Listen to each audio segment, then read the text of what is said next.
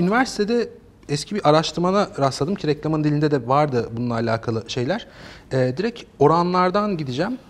Ee, kadın reklamlarda kadın bedeni temsil biçimlerini öğrencilere sormuşsun. Ee, kız öğrencilere ve erkek öğrencilere. Onların e, cevaplarının olduğu bir istatistik araştırma var.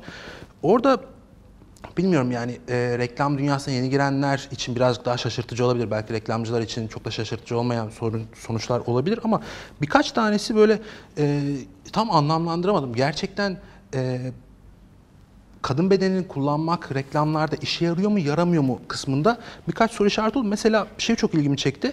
E, kadına yönelik şiddetin olumlu olarak algılanması kadınlarda haliyle az ama erkeklerde mesela çok daha fazla olarak olumlu e, şey yapılmış, karşılık görmüş. E, mesela bu türde bir reklam yapıldığı zaman e, o ürünü kadınlar alır mı, erkekler alır mı, almaya yönlendirir mi? İlk önce orada temel problemi çözelim. Reklam belki şu an yüzlerce olan pazarlama iletişimi yöntemlerinden sadece bir tanesi. Uzun yıllardır en önemlisi. Hala da önemini koruyor. Her ne kadar biçim olarak dijitalleşmeye dönse de, etkileşim artsa da, mecralar çeşitlense de reklam reklamdır. Ve bu yöntemlerden sadece bir tanesi. Yani reklamın satın alma dürtüsü, reklamın satın alma, yaratma meselesi bizim tarafımızdan sorgulanması gereken mesele. Biz hiçbir zaman tüketiciler olarak aha televizyonda bir reklam gördük, koşturayım ben hemen o ürünü satın alayım, hizmeti satın alayım diye düşünmeyiz. Bu sürdürülebilir, tutarlılığı olan, aslında temelde en tepedeki, eskiden marka derdik şimdi deneyimi en tepeye koyuyoruz. Hatta deneyimin yansıması yani sadece deneyim bile değil. Deneyim, marka, marka oluşumunun altında çeşitli pazarlama iletişimi yöntemleri, yani pazarlama iletişimi aslında. Pazarlama iletişiminin altında o yüzün üzerinde ben bir ara endekslemiştim 130 tane kadar pazarlama iletişimi yöntemi vardı.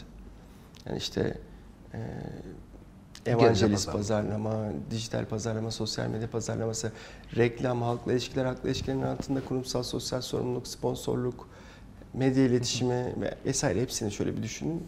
Yüzün üzerinde. Bunların kendi arasında entegre olarak ne demiştik? Bütün ilişki pazarlama iletişimi diyorduk biz ona. Sinerjik, e, sürdürülebilir, marka anlamının oluşmasına katkısı olan, e, bunun bütün en çeperinde şemsiyesinde de e, tüketiciyle markanın karşılaştığı tüm noktalarda, deneyim noktalarında ve aslında kullanım alanlarında e, markanın deneyiminin kusursuzlaşma yolculuğu olarak değerlendiriyorduk. Zaten bir markanın ne kadar başarılı olup olmadığını da onun üzerinden değerlendiriyoruz. Şimdi öyle baktığınız zaman evet reklamcılık bu yöntemlerden biri. Dolayısıyla bir reklam da hizmet veya ürünü gördüğünüzde sizin zaten kafanızda o reklama ilişkin semantik, anlamsallık marka ne kadar varsa oluşmuş oluyor o yıllar içerisinde. Ha nasıl satın alma hareketi yaratır, dinamizmi yaratır reklam? Atıyorum X bir ürün e, zaten sizin radarınızdadır. Zaten zihninizde satın almaya değer bir üründür. O ürünle ilgili bir promosyon kampanyası yapılır. Bir aranla bir bedavadır. Veya %30 fiyat indirimi olmuştur. Veya işte X bir telefonun yeni modeli gelmiştir. Bunu reklamda duyarsın, görürsün, dinlersin her neyse. Hemen hızlıca gidip satın almaya yönelebilirsin. Evet burada bir fiyat avantajı var diye. Fakat bu söylediğimi değiştirmez. Markaya ilişkin bütün anlamlar zihninde bütün bu yöntemlerle yıllar içerisinde veya belli bir zaman dilimi içerisinde oluşmuştur ki gördükten sonra gidip satın alırsın. Dolayısıyla hiçbir markanın işte kadın cinselliğini, erkek cinselliğini veya toplamda işte seks apeli vesaire kullanıyor diye satın alma etkisi yaratır ya da yaratmaz demek biraz arkaik, biraz iptidai bir düşünce olur.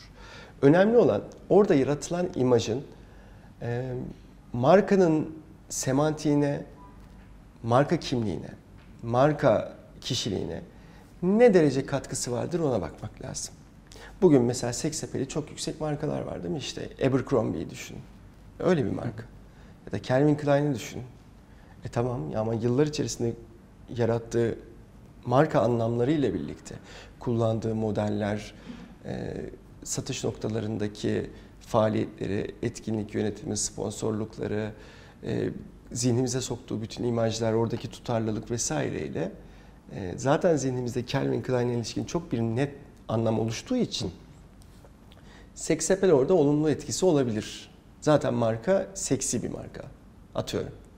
Ama sen tutup da çok eklektik bir şekilde hiç öyle bir anlamı olmayan markaya arada bir reklam da cinsellik yoluyla e, bir gönderme yaptığında bir kere bu ne perhis lahana çorbası olur.